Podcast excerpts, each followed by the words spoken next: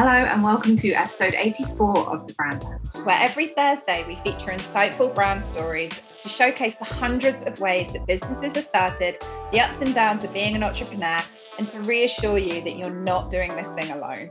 I'm Tammi Heels, your host and founder of Shadowcat Creative, where I'm a personal brand and marketing consultant. And today I'm once again joined by Katlynn Pyatt, a marketing coach for women at her business, Authentic Branding and Marketing. Welcome back to the show, Katlynn. Yes, I'm excited. And in the last episode, listeners, Katlynn and I talked all around creating a marketing plan, making one that works for you. And it was really crammed full of so much helpful advice and practical tips and first steps that you can take. So be sure to pop that one on the playlist if you missed it. And Katlynn, today we're talking all about you and your business. Yeah. So let's just dive straight in. And I love to start with like the origins of your business. So, what was it that inspired you to become a business owner? Yeah. So I um used to listen to this podcast called Girl Boss Radio. I don't I don't know if they actually have um like if they're still active anymore actually. Um, but it was hosted by sophia amoruso who was the founder of nasty gal if you're familiar with that clothing brand. And she would have all of these women like powerhouse women on. Some of them were entrepreneurs some of them were executives in the corporate world. But they all had this common theme of redefining success. So it didn't necessarily mean climbing the corporate ladder. And I would listen to the entrepreneurs in particular, and I would be like, gosh, that just sounds so incredible. Like the life that you're able to lead because of your business sounds really incredible. And then I kind of had this revelation one day I was driving into work and I was just like, I was crying driving into work because it was like a horrible. So I have three, well, at the time I had two kids, I have three now. Um, but I had two kids and mornings were just a shit show every day somebody ended up crying, right? And that day it was me because it was just rushing to get everybody ready and out the door so I could get to my desk and I could get my work done and I could leave so I could come home and be with my kids and see my husband. And in the process, it was just like this chaos that left someone in tears. And that day it was me. And I was like, this cannot be it.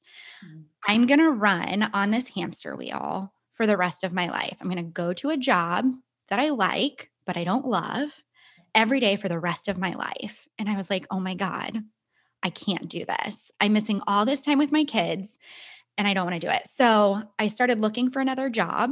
Couldn't really find anything that I loved. Hired a coach because I was like, well, help me get interviews for jobs and like help me help you know i was like applying for these positions that i was excited about but i wasn't getting calls back so i i originally reached out and was like okay i'm going to get i'm going to get somebody to help me rock an interview and get a new job. And he goes, I don't think you want to be in the corporate world. I think you want to be an entrepreneur, mm. which my husband has been saying to me for years. Like, when are you going to go out on your own? Right.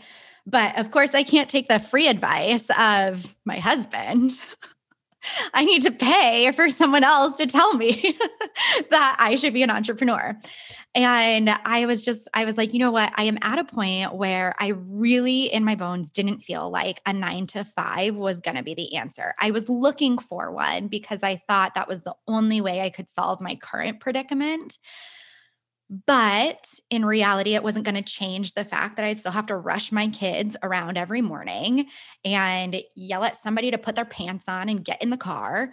And it wasn't going to change the fact that, like, I would always be pouring out a good deal of energy to somebody else in the corporate environment. So when he was like, I think you would have more fun being an entrepreneur. And I said it to my husband, and he was like, finally, like, go for it. So that was kind of my my jumping off point. I just realized that like I didn't want to show up to a 9 to 5 every day that I wasn't like absolutely on fire for. And I was just unwilling to do it and I just I wanted more white space in my calendar. I wanted to be able to look at it and go, I don't need to like rush my kids every morning. I don't need to rush home at night. I can spend more than an hour with these like little humans that are amazing that like give me so much joy. And I can't do that when I have to sit at a desk from 9 a.m. to 5 p.m. every day. So that was like my motivation to say, stop, get off, figure something else out. So I spent about a year building my my infrastructure and kind of working to that before I finally stepped out. Yeah. That's I find it fascinating that you hired a coach not to find out more about becoming an entrepreneur, but to get you into just a slightly different version of the job that you had. And yeah. I, I completely relate to that. Like, I never realized why I didn't enjoy my nine to fives quite as much. I, you know, I think it's one of those things, and I'd love to hear if this was your your experience as well. But there are so many moments throughout all of my world and all of my life where I can remember people being unhappy about jobs, making jokes about the nine to five, making jokes about having to go to work all the time. It's like this thing that you're almost conditioned to expect to hate your job or dislike your job. Yeah. Yeah. We're not told that there's another way. right, right. I mean, how many times would you have been in the break room and somebody would be like, "Oh, good morning. How's it going?" and you'd be like, "Living the dream." And it, clearly I'm not living the dream. Like you can tell by my tone that I am not living the dream.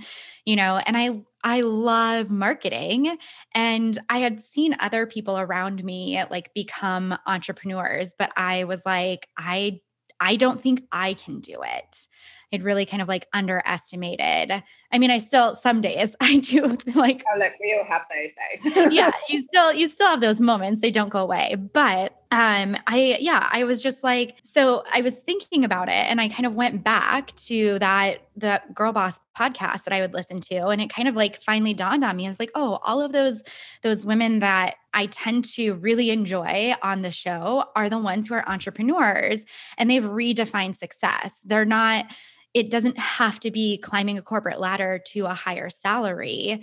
For them, it was just having more like creative freedom or more time and flexibility. And so having somebody say, somebody aside from my husband, say, go for it. Like it is possible. Like that was kind of the point where I was like, oh, there is a different way. Like I can still be really successful in marketing Mm-hmm. but I don't have to do it by showing up and sitting at a desk for eight hours every day. I find it interesting that you said like you couldn't hear it from your husband, you needed to hear it from someone else because I feel like that's something that happens fairly frequently and still happens. It's something I still experience now where my other half, I absolutely respect his opinion, the same as my mum, same as my dad. Like they're my biggest cheerleaders. It's amazing to have that support. And I feel very privileged because I know that's not always the case. However, one of those, there's always that part of you which is, um, and, and let me know if this is true for you. But for me, it was kind of, well, I know they'd support me no matter what I do. yeah. So are, are they genuinely saying this is something you could do? Because I didn't believe it, but they would still support me.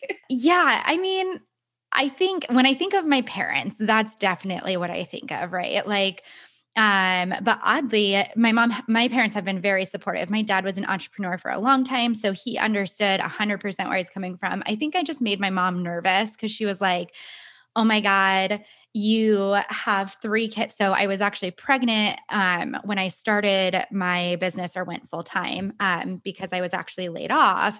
Um, so it was just kind of the perfect time. And I think I just made my mom really nervous because she knew what it was like being married to an entrepreneur. So I think she but they've been incredibly supportive. When it comes to my husband, I think I, I have a great amount of trust in my husband to be like, you like he would not bullshit me, right? So if he didn't think I could do it, he isn't going to be like, go ahead and do it. And like he, if it had not been for him, he is kind of the financial planner of our family. Like I can certainly do that but he loves doing it and he loves making his spreadsheet. So I'm like, you go for it. And so he, like, he was really a critical piece of me being able to start this business because he, like, mapped it all out and was like, here's what we need to do, here's how it works financially. And he gave me like the confidence in that respect. But i think i i think i discredited his opinion because my husband he's a hustler okay? He has a million ideas. He always believes they're going to work. He always is like let's make this happen. And he's going to like he's just a hustler right? And i was like this feels like a hustle. This feels like, you know, I was just like, are you telling me this because you really think it's going to work? Or, you know, he just has like this hustle entrepreneurial spirit. I was like, or are you just really excited about this? And like, how how does it all like come together? And so um, I at least had the confidence that he wasn't going to bullshit me. But I was just like, I don't know. Cause he's always like, do it and then we can make millions. And I'm like, I, I, but I don't know about that, you know? And so um, I think that's why hearing from somebody else and the person I happen to hire, like specifically worked with corporate marketers who are making this transition. So I think that was the other piece too, was hearing from somebody who had been in my shoes and like could say, you know, here's how it happens. Here's how you make this change and here's how it all comes together. Whereas like my husband is like, yeah, yeah, we'll figure it out. It'll be fine. He's he is comfortable flying by the seat of his pants and I am not. So it was it was hard for me to listen to him, but listening to someone else who kind of gave me that outside validation, I think that was just like it was a confidence thing. Yeah it was less about my husband's support it was more about my own internal like struggle and feeling really confident yeah that's yeah that's i can completely relate to that it's kind of like the accumulation of everything isn't it yeah yeah so let's dive a little bit more into what it looked like when you had made that decision. So you had these conversations with this coach, you had realized that actually you wanted to give being an entrepreneur a go rather than looking for another nine to five that was just kind of the same shit different day somewhere else mm-hmm, mm-hmm. i think one of the one of the key stumbling blocks is even before you even take that step to starting a business is trying to understand how you would leave the current role that you had so can we mm-hmm. could you, could you share a little bit around how you took that step from being in employment to being an entrepreneur and kind of what that looked like and felt like for you? Well, so that decision was made for me, which helped a lot because the way we had originally planned for 2020 to go, which everybody planned for 2020 to go differently. So, I mean, take this with a grain of salt. Mm-hmm. But the way that we had planned it to go was that we knew we wanted to have one more kid. And so the thought process was until we have a kid, let's be kind of building the infrastructure. I could maybe take on some clients in the evenings and things like that and sort of just side hustle it and see, you know, build a book of business and then not go back from maternity leave. So I was going to have like this very natural kind of clean break. I can say that because at my corporate job, I genuinely genuinely loved working with my boss. He was an amazing mentor. We had such a phenomenal working relationship and we just fed each other, like we complemented each other and just fed each other's creativity. And I was already starting to get cold feet. This was like probably several, it was probably 10 months before I knew I was going to be giving my notice. Um, but I was pregnant and I could already start myself getting cold feet.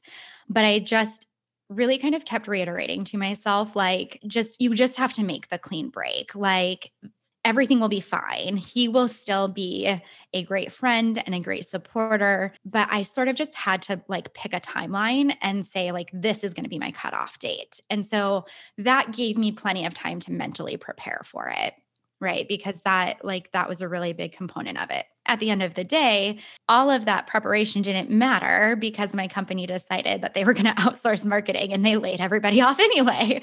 So I was, you know, at that point, it was like, well, I'm five months pregnant and I'm not going to find another job and, you know, go back to my original plan. That just sounds silly. So, it was made for me. I can say it was it was kind of nice that the decision was made for me because I could see myself getting cold feet and starting to back out. But I think if you just set a date and give yourself enough time to feel really good. And then the other thing too, part of the reason I was I was like hesitant was because I just I felt like I would kind of be leaving the team that I cared about and like people that I cared about, and I'd be kind of leaving them in a lurch. So I felt like, and I had started thinking about like, okay, what is that transition plan going to look like? So mentally, I could prepare myself for it. But then I also had a plan in place that I could say, like, when I went to give my notice, I could say, hey, I'm giving you my notice, but can I help you find a new manager to take my place? Or do we need to put some sort of, you know, maybe a plan in place where like I wrap up some projects and like my work, you know, kind of tapers off with you to make it easier? So I had kind of put something in place to be like, how can I like help ease the transition for them? Which is really kind of it was nice for them, but it was more selfish for me because it just made me feel like, you know, I was doing what I could to make it easier on them. So, some of those things help, I think, when you start thinking about it. That's a really interesting approach. And that's not one that I think I've had many conversations about because that transition period, a lot of people, I will say the majority of people that I have spoken to on this podcast that have talked about leaving the corporate world, it has been because of the negative experience of being there Whereas there are there are some that I've spoken to and they're like, I loved my job, I loved my workplace, I just wanted to do this differently, I wanted to have more, whatever else it was. But I don't think I've spoken to anyone who is actually thinking about that transition from both a personal point of view, but also for their team. So yeah i think that that's a really it's a really wonderful way of thinking about it and if anyone else is out there that does have those same feelings and can resonate with what you were saying about you know you may not like the corporate world or the corporate role but it doesn't mean you don't you know these are the people that you spend every day with. Yeah yeah. And having that plan in place is quite exactly. yeah. and i i mean i am a natural planner and i am also somebody who like I try to enjoy change, but I just need a lot of time to process it. Certainly, as an entrepreneur, I've become way more flexible. Certainly, living through COVID, I have become much more flexible. But thinking about that, I was like, I am not a person who likes lots of big changes. I am I like predictability and and stability. And so for me thinking about that transition, just kind of helped ease some of my own anxiety. And then I felt like I would be leaving my organization on like the highest note possible. If they didn't want a transition period, they just wanted two weeks and I could peace out, cool. I'm fine with that. But if it was like, oh man, this really stinks and like we need help, I was prepared and I had thought about like, hey, how can I help you? I think that that's an important point as well. With whether it's clients, whether it's businesses, whether it's collaborations, like not burning bridges can be really integral. Yeah, particularly in the early days. Well, at any stage, really. I mean, just don't burn those bridges because you don't know where it's going to lead. You don't. Yeah. Awesome. So, um, let's talk a little bit around some of the unexpected surprises along the way. So, from when you started your business, have there been any particular moments of either kind of challenges or successes that have really taken you by surprise? That you're like, I wasn't expecting this to feel like this. Yes. Um, I feel like that's every day as a new as a new entrepreneur, if I'm being honest. There it was certainly an adjustment to kind of go from being in a corporate environment where I had like very specific deliverables that someone else was watching to kind of managing my own time. Even as an organized person, it was still like a culture shock to me. And then it was also something that, even though I had spent a year kind of building the infrastructure of my business, and even though I focus on branding and marketing, that comes really naturally to me when I'm helping my clients. It's very unnatural for me to look at myself and apply it to myself. And I was not anticipating that. I was like, surely if I can do this for other people, it will be super easy to do it for myself. Like I can do it in my sleep. Um, and that has not been the case. So having to um, set aside more time to like think and focus on myself and my own business mm. was not something I had anticipated. And then also just the amount of times you like change in the first couple of years. Like you change your target audience, you change your brand a little bit. Like even though I tried to have all of that in place before I ever actually went full time, it changes and it's so fluid. And I guess nobody told me, no one warned me. No one was like, hey, just so you know, as an entrepreneur, every day you have to be cool with change and you have to be super, super flexible.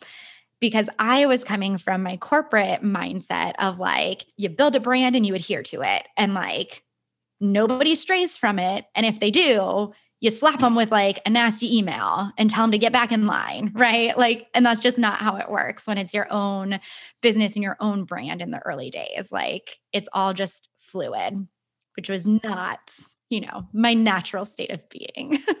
it's so funny, isn't it? Because when I was also in the corporate world, I'd be like such a stickler for brands. Like brand guidelines are there for a reason. Branding is there for a reason. This needs to be done in this order because that's the most optimal way of doing it. And then when it's yourself, you're like, I am my worst client. A hundred percent, a hundred percent. And like, I've I've met so many people who are just like, you know, it just changes so much that first year because you're learning. Like you learn so much. You're drinking from a fire hose and you just constantly have to be like tweaking and refining that process. And like no one told me that. Nobody, you know, in advance. I wasn't mentally prepared for that. And so, yeah, my my stickler like you for corporate brand standards was like, "No, no you built this brand. Don't you dare change that shade of green. Don't do it. And then somebody was like, no one cares. Just do it. yeah. yeah. And I think that that's kind of, it's joyful to realize the flexibility and yes. power that you have.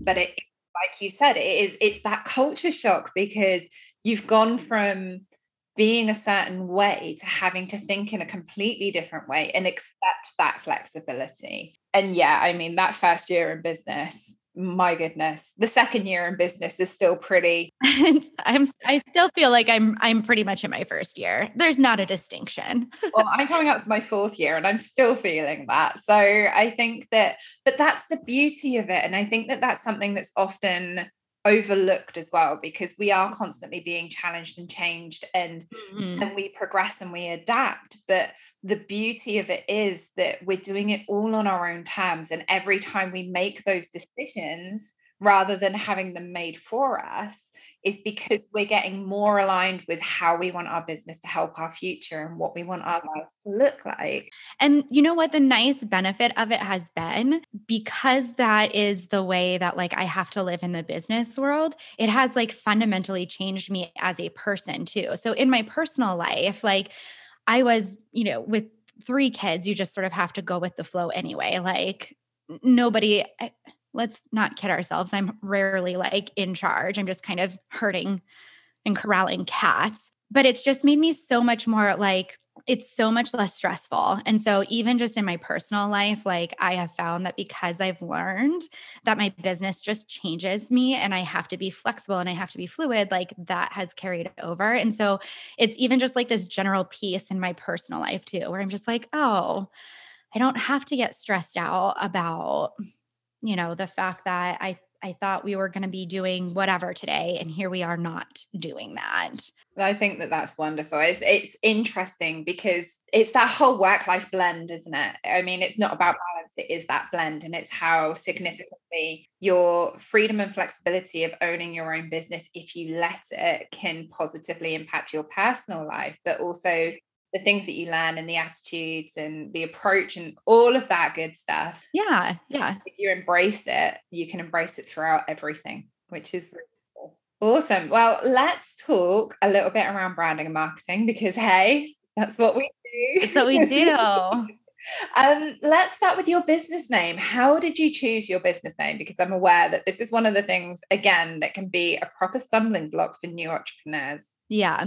Um, so I knew I didn't want to use my name because I just didn't find it very exciting. I was like, I I mean, I like my name, but I was like, what am uh, what am I going to do around a name, right? How can I build any kind of like graphic identity around that? So for me, that was just like blah, it was boring. And so I kind of thought about my marketing philosophy and my um, brand philosophy. And I was always, I worked at a financial institution and I always had this saying when my team and I had creative brainstorms and we were putting together the creative, and I would I would always eliminate anytime somebody brought a picture or a graphic to the table that didn't feel really authentic. So, for example, if we were doing an auto loan campaign, and somebody brought a picture to use on the postcard that was like somebody standing next to a car like cheering um, or getting their debit card in the mail and being like yay! I would be like nope off the table. Because i was like who actually who actually does that nobody nobody gets their new credit card or debit card in the mail and like does a happy dance you probably open it, look at it, and go, it's about time, throw it on the counter and forget about it until your other one gets declined. And you have to like activate your new one. Right. And so I just, I always had this guiding principle of being like very authentic and like really looking for authenticity.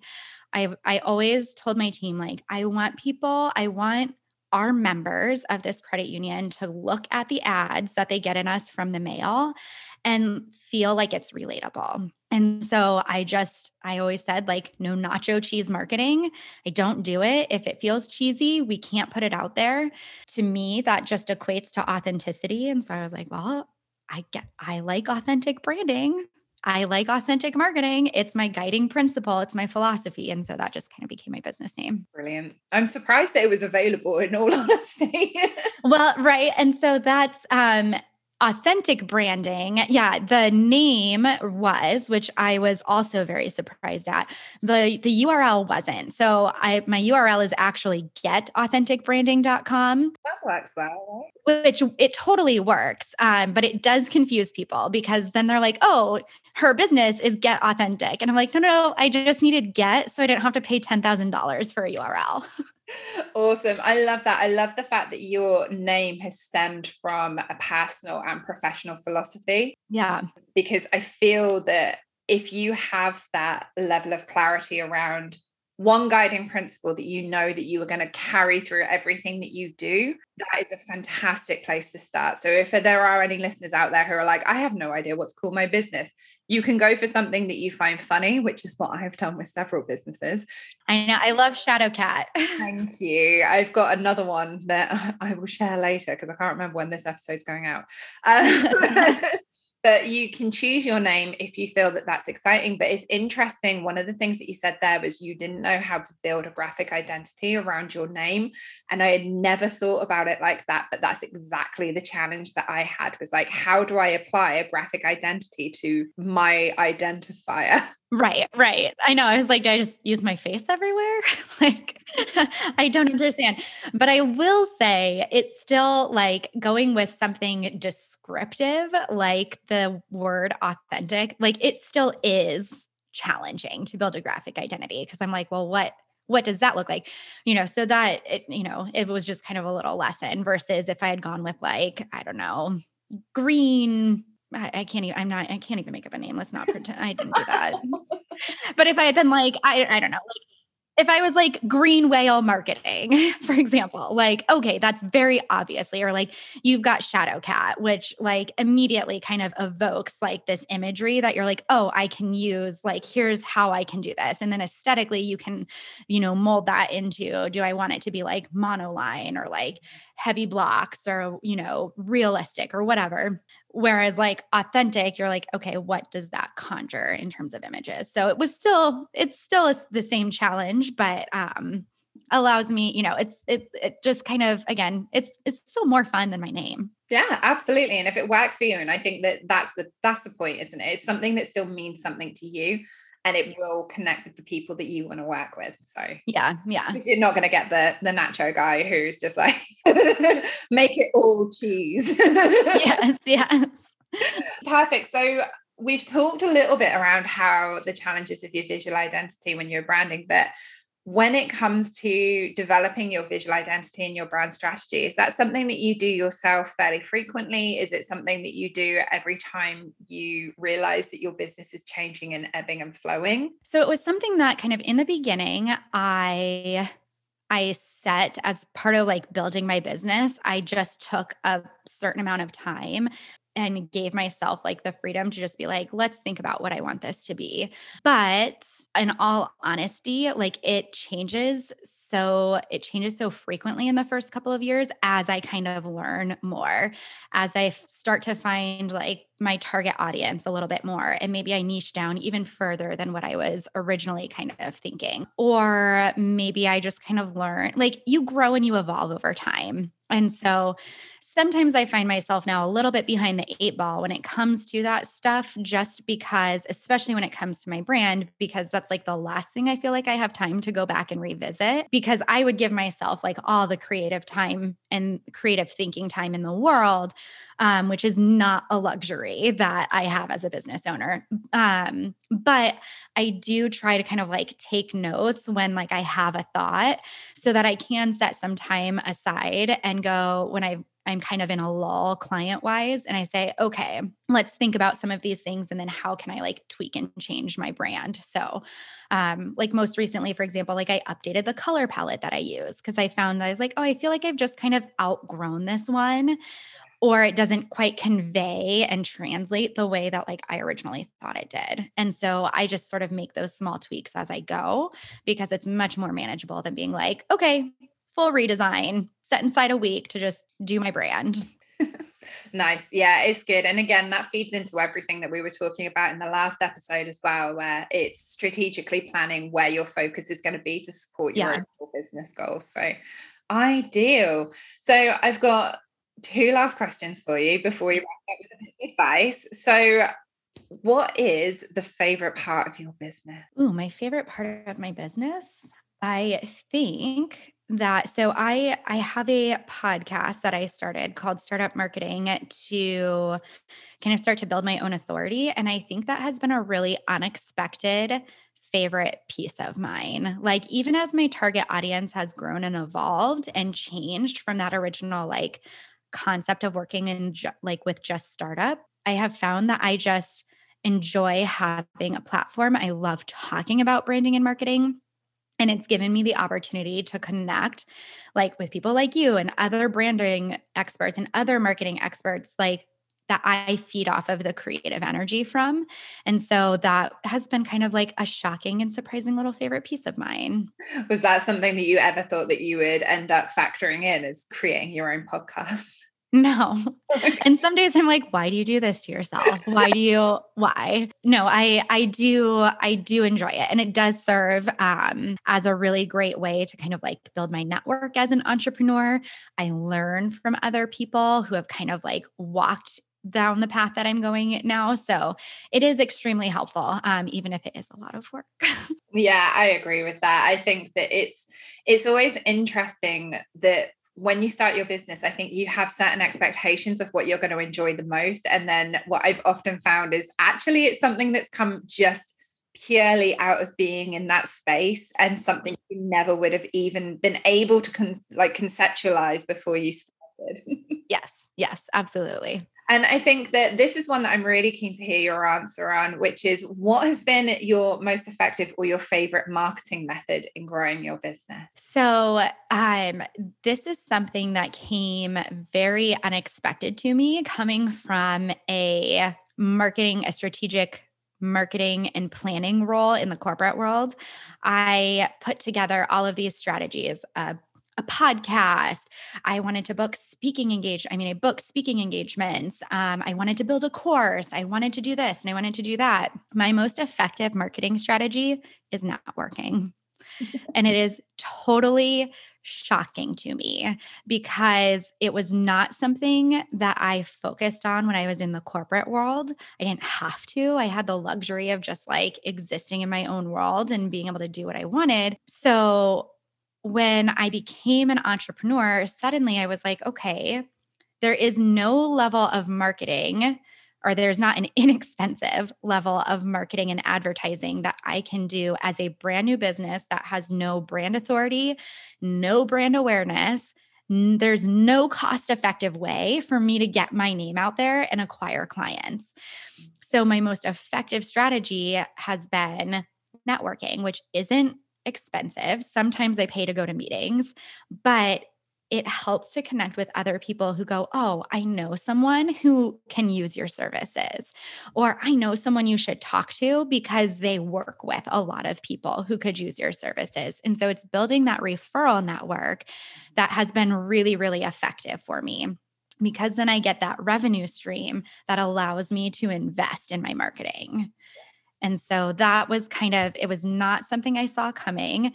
I felt very inadequate for. And I honestly didn't even consider it a marketing strategy coming into my business. I was like, oh, networking, that's just like having cocktails and going to happy hour and like schmoozing people. And I was like, nothing about that is marketing, but it actually is a great deal of marketing because it's it's me talking about my brand and being able to verbalize and communicate my brand and my product and my services. It's having materials ready so that when somebody says, "Oh my gosh, that's super interesting. Can I get more information?" Absolutely. Let me let me send you my lead magnet and get you signed up to my email list. Let me um, send you the brochure of my services and things like that. I've got little like swag boxes that I drop off to the people that I'm prospecting. So it becomes marketing and it starts, it's kind of the like first step in the marketing process. And I had totally written it off before I started my business. Wow. I feel like I need to go networking where you do if it's happy hours and cocktails. Cause for me, it's usually just like a massive caffeine hit first thing in the morning and it's far too early. oh, yeah, yeah. Um, I'm sure those groups are out there. I have avoided them. yeah. Yeah. Awesome. And I think the last thing that I'd love to wrap up with today is from everything that you've experienced through your business journey and how your business has grown and flourished, what would be the one key piece of advice that you'd like to share with the listeners? Oh man. Um just just be flexible. Um understand that your brand is going to change. Your target audience is going to change. So I guess the other in addition to being flexible, you also have to kind of learn to recognize and accept the signs that those things are changing. I spent a lot of time early on kind of fighting some of those changes because I had set my brand and I had set my target audience, and damn it, I was sticking to it. But there are all of these signs that were kind of pointing me to be like, hey, you, you should be over here. This is a better fit for you. Um, so be flexible and be willing to kind of follow those signs and just know that like it's an evolution and you'll get to a point where you have a really solid brand and you know the marketing strategies that work really well for you. But until then, it's a giant experiment and you just kind of have to be willing to go with the flow and accept that. So that would be my advice. Brilliant. Yeah, the flexibility to adapt, I think, is a fantastic way to wrap up and summarize everything that you've been through as well. I think it's worked well. So, where can the listeners find more of you online? Yeah, my website is getauthenticbranding.com and you can find me at Authentic Branding on social. Fantastic. So, thank you so, so much for joining me today, Katlynn. This has been absolutely wonderful. Yes, this has been a great conversation. I appreciate it. And listeners, if you are enjoying the podcast, can I ask that you tell just one other person about the Brand Lounge? Maybe recommend them your favorite episode, perhaps this one to listen to. It really does help the podcast to grow so I can continue bringing you these new episodes and new guests every week. And until next time, head over to our Instagram, Facebook, or Clubhouse communities with the links in the show notes where we can continue these conversations in the Brand Lounge.